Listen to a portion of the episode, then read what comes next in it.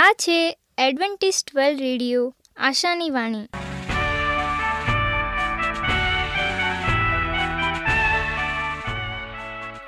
હું ગામિત સ્નેહા, અમારા આજના પ્રસારમાં તમારો હાર્દિક સ્વાગત કરું છું. આજે તમારા માટે અમે ખૂબ સુંદર, સ્વાસ્તિક અને આત્મિક વિચારો લાવ્યા છીએ. પણ તે પહેલા સાંભળો દેવની સ્તુતિ માટે આ ગીત. તે દોરે છે, શો શું વિચાર? સ્વર્ગીય દિલાસો તે દેનાર, જે માર્ગે જાઓ, જે કામ કરું, તેમાં દોરે છે મુજ પ્રભુ. તે દોરે છે શો શુભ વિચાર, સ્વર્ગીય દિલાસો તે દેનાર, જે માર્ગે જાઉં, કામ કરું તેમાં દોરે છે, મુજ પ્રભુ. તે દોરે છે, તે દોરે છે, પોતાના બળવંત હાથ વડે વિશ્વાસુ સેવક હું થાઉં, ને દોરે તે પાછળ મુજબળ હાથ તેના હાથમાં ને હું કરું નહીં કચ કાંઈ જે સ્થળ કે સ્થિતિમાં રહું તેમાં દોરે છે મુજ પ્રભુ તે દોરે છે તે દોરે છે પોતાના બળવંત હાથ વડે. વિશ્વાસુ સેવક હું થાઉં ને દોરે તેમ પાછળ જાઉં.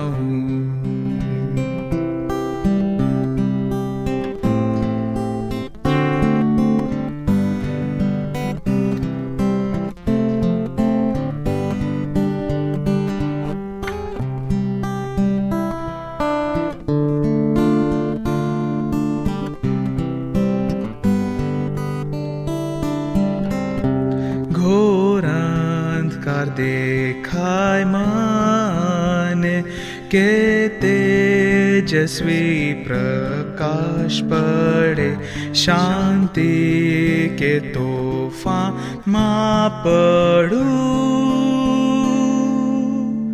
ते मा दुरे मुझ प्रभु ते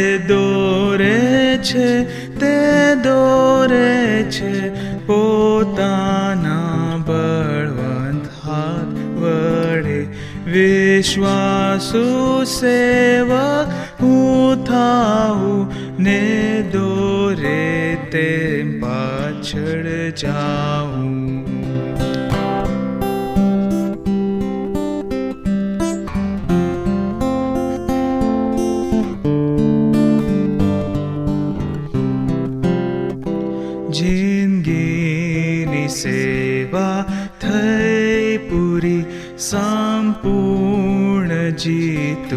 કૃપાથી મરણની બી ન જાણું.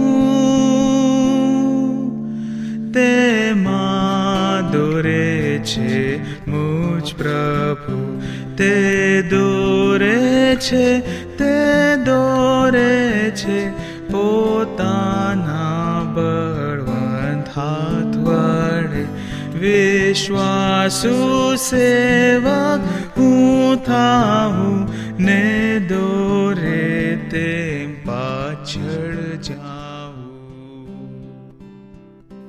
સ્વાસ્થ્ય તે જીવનની અમૂલ્ય ભેટ છે. તેને જાળવી રાખવા માટે આપણને શું કરવું? અને એના માટે આજે સ્વાસ્થ્યને લાગતા શબ્દો સાંભળીએ.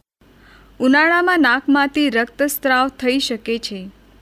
ઉનાળાની સખત ગરમીમાં ફરવાથી અને પિત્ત વધારનાર ખોરાક વિશેષ લેવાથી પિત્તજન્ય રોગો ઉત્પન્ન થાય છે. એમાંનો એક છે નાખોરી ફૂટવું. સંસ્કૃતમાં નાસા રક્તસ્રાવ અથવા ઉદરવાગ રક્તપિત્ત કહે છે. આયુર્વેદમાં રક્તસ્રાવજન્ય રોગોને રક્તપિત્ત વ્યાધિમાં સમાવેલ છે. સ્થાન વિશેષ પ્રમાણે નામ આપવામાં આવે છે.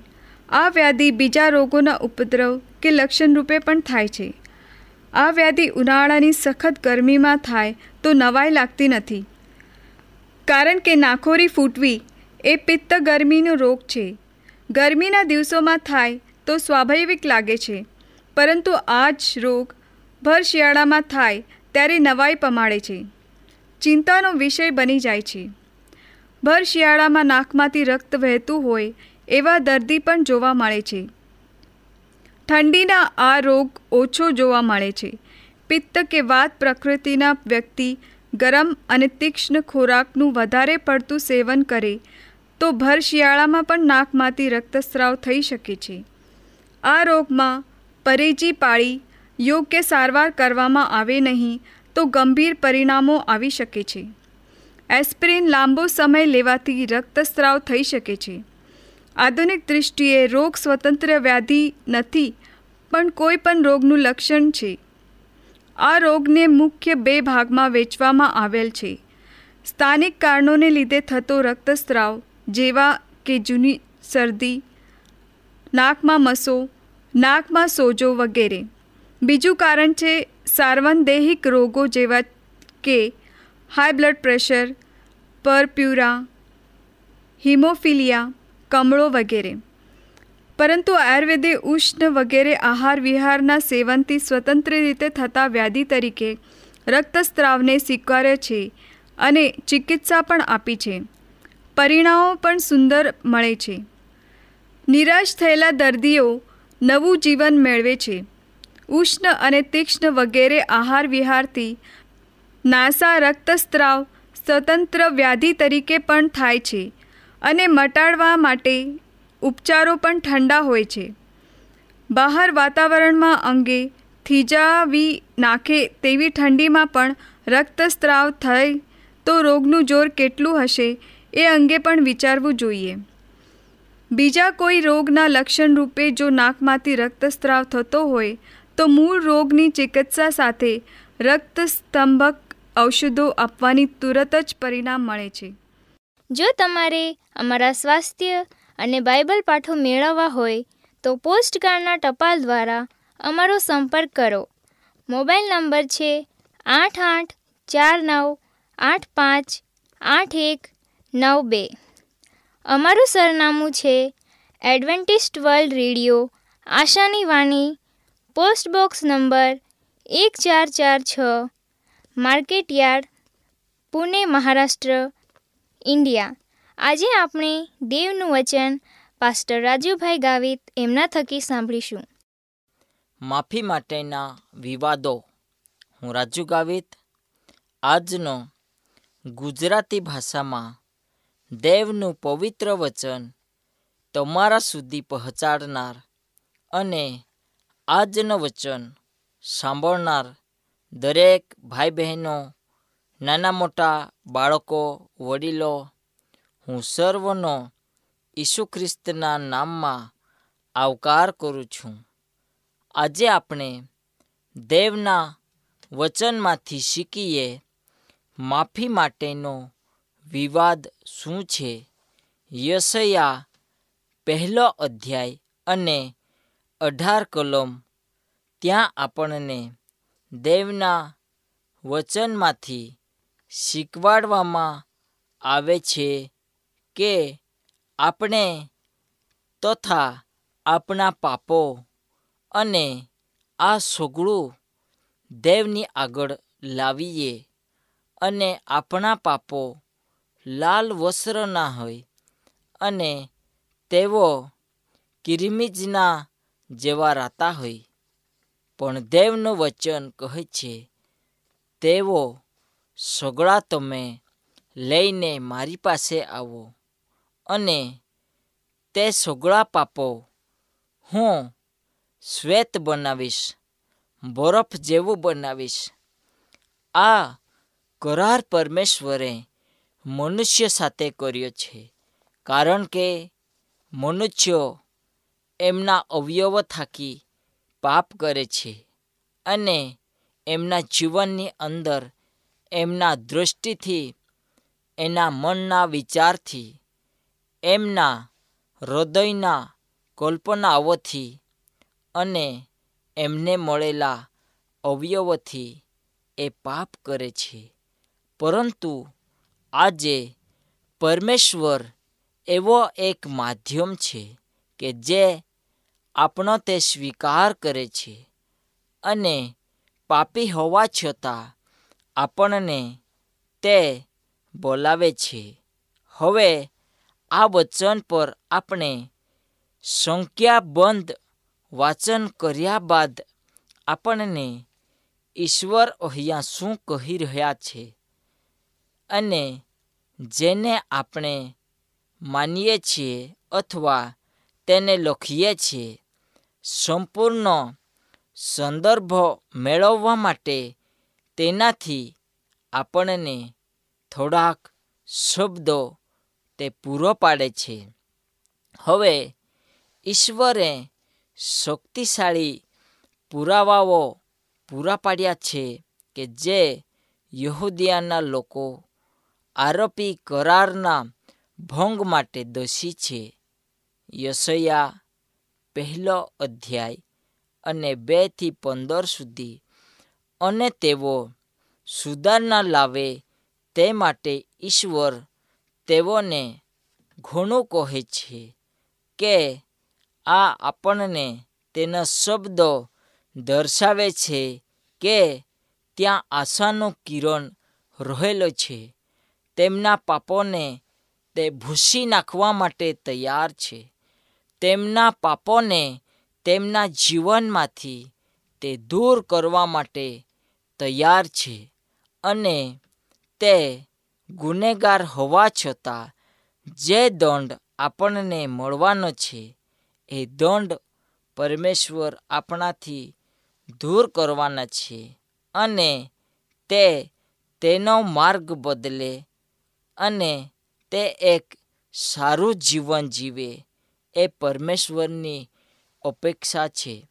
હવે મરણની ધાર પર ઊભેલો કેદી કેવી રીતે જુલમથી દુઃખી થતા માણસોનું તે રક્ષણ કરે છે અને અનાથને ઇન્સાફ અપાવે છે અને વિધવાની તે હિમાયત કરે છે.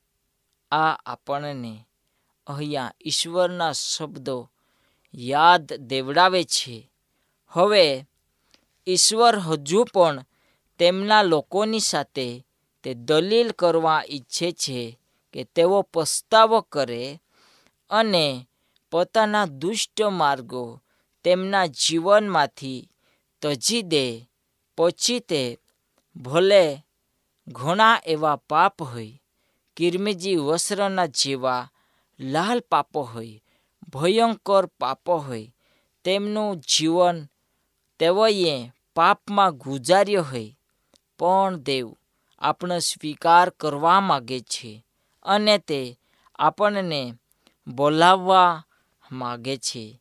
દેવ આપણને આપણા પાપ લાલ વસ્ત્રના જીવા હોય, તો પણ તે આપણને શ્વેત કરીને આપણું જીવન સ્વીકારવા માગે છે. શા માટે પાપનો રંગ લાલ હોય છે? કારણ કે લાલ રંગ એ લોહીનો રંગ છે. દૂષિત લોહી જેનાથી આપણા હાથ રક્તથી ભરેલા છે. યશયા આપણને અહીંયા એ કહેવા માગે છે કે શ્વેત રંગ એ શુદ્ધતાનો રંગ છે. જ્યાં દશિત રક્તની ગેરહાજરી છે, અહીં ઈશ્વર તેઓને બદલાન લાવવાની વિનંતી કરે છે. આ એક પ્રકારની ભાષા છે. રાજા દાઉદે પણ માફી માટે પોકારી ઉઠ્યો હતો અને તે બેરશેબાને પડાવી લીધી તેમજ તેના પતિને મારી નંખાવ્યો તે પાપને કારણે ગીતશાસ્ત્રો એકાવન, સાત અને ચૌદ આપણે વાંચીએ છીએ, ત્યાં આપણને એનો માફીનો સ્વાદ જોવા મળે છે અને તે માફી માટે પોકાર કરે છે. તે પોતાના પાપોને તેમના જીવનમાંથી ભૂસી નાખવા માટે, નષ્ટ કરવા માટે તે દેવને કહે છે અને પોતાનો સ્વીકાર કરવા માટે તે પરમેશ્વરની પાસે આવે છે. ઈશ્વરનો વિવાદ એ તેમના લોકોને માફી બક્ષવાનો પ્રયત્ન છે. આજે પૃથ્વીની અંદર કોઈ પણ એવો દેવ નથી કે જે આપણને આપણા પાપથી દૂર કરવા માગે, આપણા પાપોને ભૂસી નાખવા માગે અને આપણને પાપ મુક્ત જીવન જીવવા માટે સલાહ આપે ઈશ્વર સિવાય. પરમેશ્વર આપણને માફી બક્ષવાની તૈયારી કરે છે. લોકો પોતાના દુષ્ટ માર્ગથી પાછા ફરે ને તેને વિવાદ તરીકે કઈ રીતે ફરજ બજાવે છે? હવે આપણે જોઈ શકીએ કે આ પૃથ્વી પર લોકો અલગ અલગ રીતે જીવન જીવે છે અને તેમના જીવનમાં તેઓ તેમને છબે અને ગમે એવો જીવન જીવે છે. પરંતુ આપણને ઈશ્વર અહીંયા કહે છે કે તમે કેવા પણ હોય, તમારા પાપો લાલ વસ્ત્રોના કેમ ના હોય અને તમારા પાપો કિરમિજી વસ્ત્રોના જેવા કેમ નહીં હોય. પરંતુ તમે સગળા મારી પાસે આવો અને તે પાપોને હું ભૂસી નાખીશ. આ પૃથ્વી પર કોઈની પાસે પાપોને નષ્ટ કરવાને અથવા પાપોને તજી દેવડાવવાને માટે અધિકાર નથી. હવે આપણે અહીંયા જોઈ શકીએ છીએ કે ઈશ્વર તેમના લોકોને ચેતવણી રૂપ તીક્ષ્ણ વચનનો શું હેતુ છે? આ વચનો તેમના લોકોને નકારવા માટે નહીં, પરંતુ તેઓને ઈશ્વરની પાસે પાછા લાવવા માટે તે બોલાવે છે. તેમની માફી બક્ષવાની ઓફર એ લોકોને નૈતિકપણે શુદ્ધ કરવાની તેમની અરજ અને તેમને સમર્થન આપતી શક્તિશાળી દલીલ આપણને અહીંયા બતાવે છે. હવે યશયા પહેલો અધ્યાય, સોળ અને સત્તરમાં, તેમની માફી તેઓને ઈશ્વરના પરાક્રમ દ્વારા પાછા કરવાનું શક્ય બનાવે છે.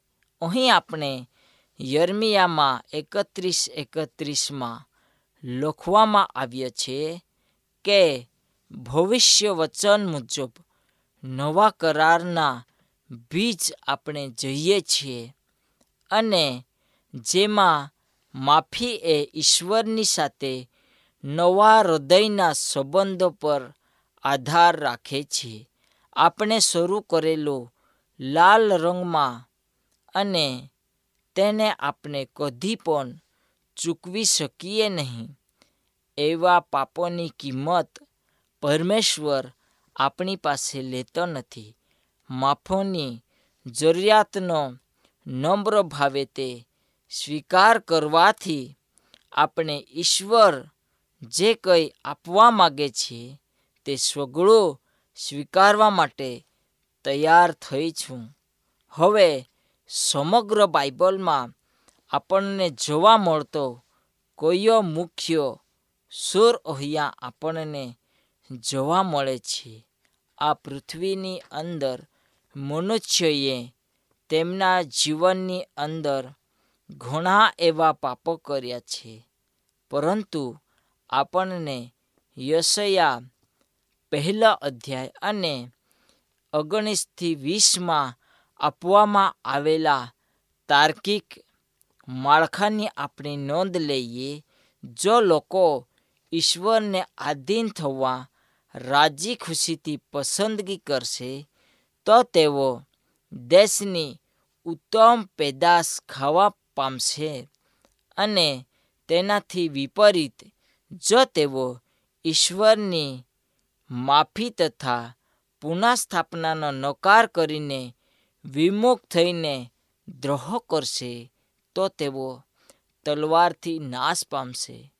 પરમેશ્વરની આગળ આપણે આ પૃથ્વીની અંદર જીવન જીવતા ટૂંકા સમયગાળાની અંદર આપણે જીવીએ છીએ અને જો આ ટૂંકા ગાળામાં આપણે ઈશ્વરનો સ્વીકાર ના કર્યો હોય અથવા તેમના શબ્દનો આપણે નકારાત્મક જવાબ આપ્યો હોય તો આપણે નાશ પામીશું અને તેનો કબૂલાત અથવા અંગીકાર ન કર્યો હોય, તો પણ આપણે નાશ પામીશું. આપણા બંને રસ્તાઓ નાશ તરફ છે, પરંતુ પરમેશ્વરનો સ્વીકાર એ આપણને સ્વર્ગના દ્વાર સુધી તે લઈ જવા માટે આપણને કહે છે. દેવની યોજના છે કે આપણે દરેક જણ આપણા પાપો પરમેશ્વરની આગળ લઈ જઈએ. યશયા પહેલા અધ્યાયની અંદર જ્યારે ઇઝરાયેલીઓની સાથે કરારનું સ્થાપન કરવામાં આવેલ, જે મુસાઈએ પુનર્નિયમના પુસ્તકમાં નોંધેલું છે, તે કરારને ફરીથી અહીં રજૂ કરવામાં આવે છે. હું આજે આકાશ તથા પૃથ્વીને તમારી સામે સાક્ષી રાખું છું કે મેં આજે તમારી આગળ જીવન તથા મરણ, આશીર્વાદ તથા શાપ મૂક્યા છે માટે જીવન પસંદ કરો અને તો તથા તારા સંતાનો જીવતા રહે. પરમેશ્વરની ઈચ્છા છે કે કોઈ પણ મનુષ્યનો આ પૃથ્વી પર નાશ ન થાય, પરંતુ તે મૂસા દ્વારા આપેલા વચન થકી આજે પણ આપણી સાથે વાત કરે છે અને આપણને તેનો સ્વીકાર કરવામાં, કહેવામાં આવ્યો છે. હવે આપણે ધ્યાનમાં લઈએ કે તેમાં કોઈ વચનો આપણે લઈએ અને આપણી પાસે કયો માર્ગ છે કયો માર્ગ નથી અને તેમાં જીવન તથા મરણ, આશીર્વાદ કે શ્રાપ આપણા જીવનમાં હોય તે આપણે જાણતા નથી. પરંતુ ઈશ્વર આપણને અહીંયા તેમનો કરાર થકી તે વાત કરે છે કે આપણે કેવા પણ માર્ગ પર ચાલ્યા હોય પણ તે આપનો સ્વીકાર કરવા માગે છે અને આપણા જીવનને આશીર્વાદના રૂપમાં બદલવા માગે છે. હવે પુનર્નિયમ સત્તાવીસ અને ત્રીસના અધ્યાયમાં આપવામાં આવેલા કરારની સ્થાપના માટે મૂસાએ આપેલી ચેતવણીઓ, આશીર્વાદો, શ્રાપની હારમાળાનો સારાંશ છે. આ કરારના ઘટકો તરીકે પહેલું ઈશ્વર તેમના માટે શું કર્યો તે યાદ કરવા કહે છે.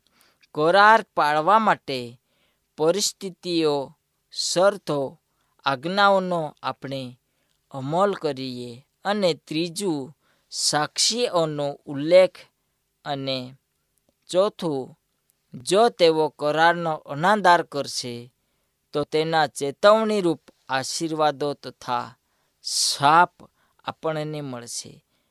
હવે આપણે આ બાબત શોધી કાઢી છે કે આ પ્રકારની શરતો પણ બિન ઇઝરાયેલીઓ સંધિઓ જેવી કે હિત્તીઓની સંધિઓમાં પણ જોવા મળે છે. તેથી ઇઝરાયેલીઓ સાથે કરારનું સ્થાપન કરવા માટે, તેમણે તેઓને સમજવા માટે એક ફોર્મનો ઉપયોગ કર્યો હતો અને તેઓ પરસ્પર બંધન કરતા સંબંધોની પ્રકૃતિ અને પરિણામોને પ્રભાવિત કરી શકે છે. વહાલા ભાઈ બહેનો, અહીંયા પરમેશ્વર ખ્રિસ્તી જીવનમાં આપણને આશીર્વાદ અને શ્રાપો આ બંને બાબતથી દૂર રાખીને તે કહે છે કે હું તમને આશીર્વાદ આપવા માગું છું અને જીવન આપવા માગું છું. પરંતુ તમે ઈશ્વરને સ્વીકાર કરો. હવે આપણે ઈશ્વરને સ્વીકાર કરીએ, જેથી પાપમુક્ત જીવન જીવીએ અને પરમેશ્વરના શબ્દ પર વિશ્વાસ રાખીએ. જેથી કરીને આપણને એક દિવસ તેના રાજ્યમાં ભાગ મળશે. આ સમયે પ્રાર્થના કરીએ, પવિત્ર, મહાન, દયાળુ ઈશ્વર પિતા, અમે તમારી આગળ પાપી અને દુષ્ટ એવો જીવન જીવ્યા છે. પરંતુ અમારા પાપો લાલ વસ્ત્રના જેવા છે. પિતા, તું સ્વીકારજે. અને અમને એ પાપો ભૂસીને એક નવો આશીર્વાદિત અને અમારા જીવનની અંદર શ્રાપ મુક્ત જીવન જીવવા માટે સહાય કરજે. આજના વચન અમારા જીવનમાં ફળીભૂત કરજે. આમેન. અમારી સાથે આજના પ્રસારમાં રહેવા બદલ તમારો ખૂબ ખૂબ આભાર. જો તમારે અમારા સ્વાસ્થ્ય અને બાઇબલ પાઠો મેળવવા હોય, તો પોસ્ટકાર્ડના ટપાલ દ્વારા અમારો સંપર્ક કરો. મોબાઈલ નંબર છે આઠ આઠ ચાર નવ આઠ પાંચ આઠ એક નવ બે. અમારું સરનામું છે એડવેન્ટિસ્ટ વર્લ્ડ રેડિયો, આશાની વાણી, પોસ્ટ બોક્સ નંબર એક ચાર ચાર છ market yard Pune, Maharashtra. India. બાઇબલની અભ્યાસની વધુ જાણકારી માટે અમારો સંપર્ક કરો. આ છે અમેઝિંગ ફેક્ટ્સ ઈમેલ આઈડી છે રાજુ ગામિત સાત ચાર ચાર ત્રણ એ જીમેલ ડોટ કોમ આ સાથે અમારો આજનો કાર્યક્રમ અહીં જ સમાપ્ત થાય છે. ફરી મળીશું આ જ મીટર બોર્ડ પર. ત્યાં સુધી પ્રભુ તમારી સાથે રહે.